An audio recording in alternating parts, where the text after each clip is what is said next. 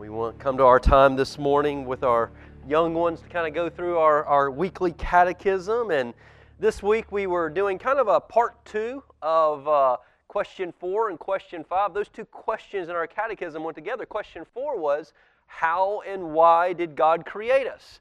And last week we answered, uh, God created us male and female in His own image to glorify Him. And that's really kind of the the burden behind the song we just sang right here to glorify Him. Every verse of this song, all of creation, all of the world, all men, alleluia, praise Him, glorify Him, the Father, Spirit, and Son, the, the Godhead three in one, all praise Him. Why? Because God created us, male and female, in His image to glorify Him. And as we gather together, that's, that's what we're longing to do. Now, this past week, the follow up question, how and why did God create us, is, and what else did God create? And so I'll just take a moment here and we can all do it together. Uh, for those of you who haven't learned, what else did God create? Answer. God created all things and all His creation was very good, very good.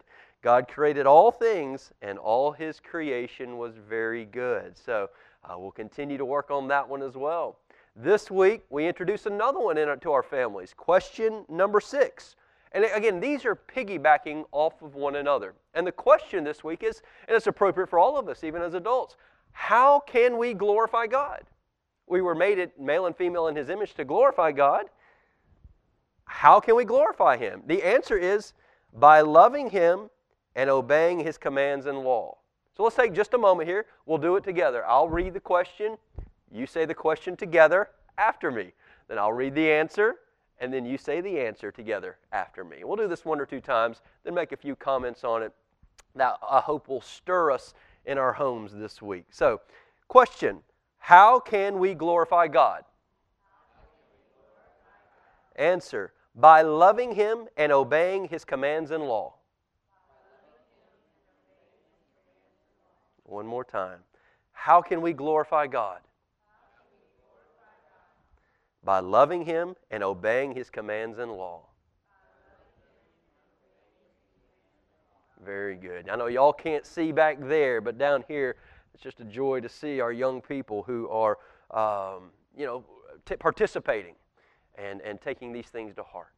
You know, this week, I want to ask a question that I, honestly, as I, I ask you, I'm not going to ask anyone to answer out loud, so let me free you of that burden. It's not even a question I would want to answer out loud. But for our young kids and our big kids, how many times this week did you think about God? On each day, just think about it. I know what my boys tend to think about, I know what I tend to think about. And God is somewhere in there, but how many times in a given day would you say that you were thinking about God? Would it be 20 times? 10 times? Five times, maybe? Got, got quite a few over there. Two times? Hey, that's better than a lot of people. Praise God for that. Praise God for that.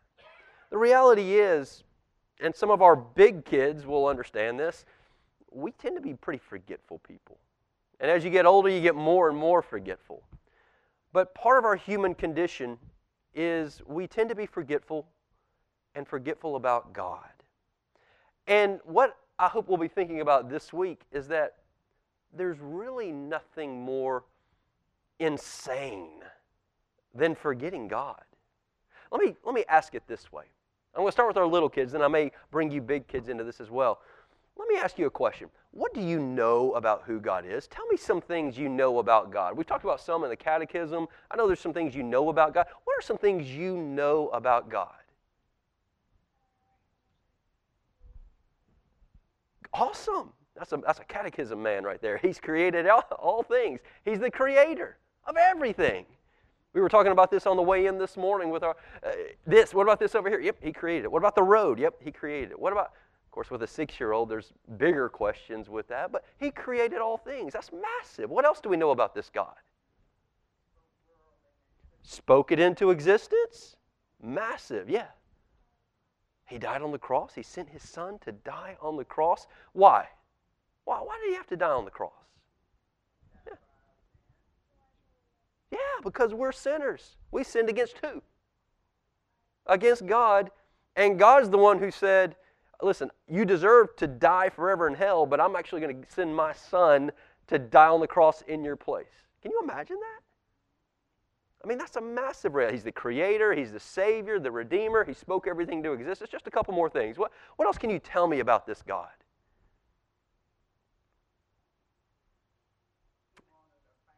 All right. All right. In his wisdom, he's created all things for a purpose to unite us together in Christ, to give us to Christ as a family. Very good.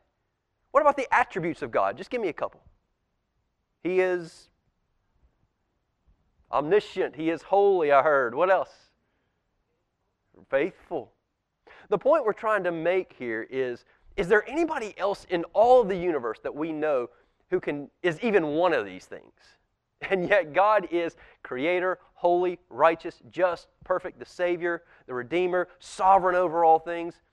There is none like him. It is the height of insanity that we would forget one like this. But that is the struggle we face.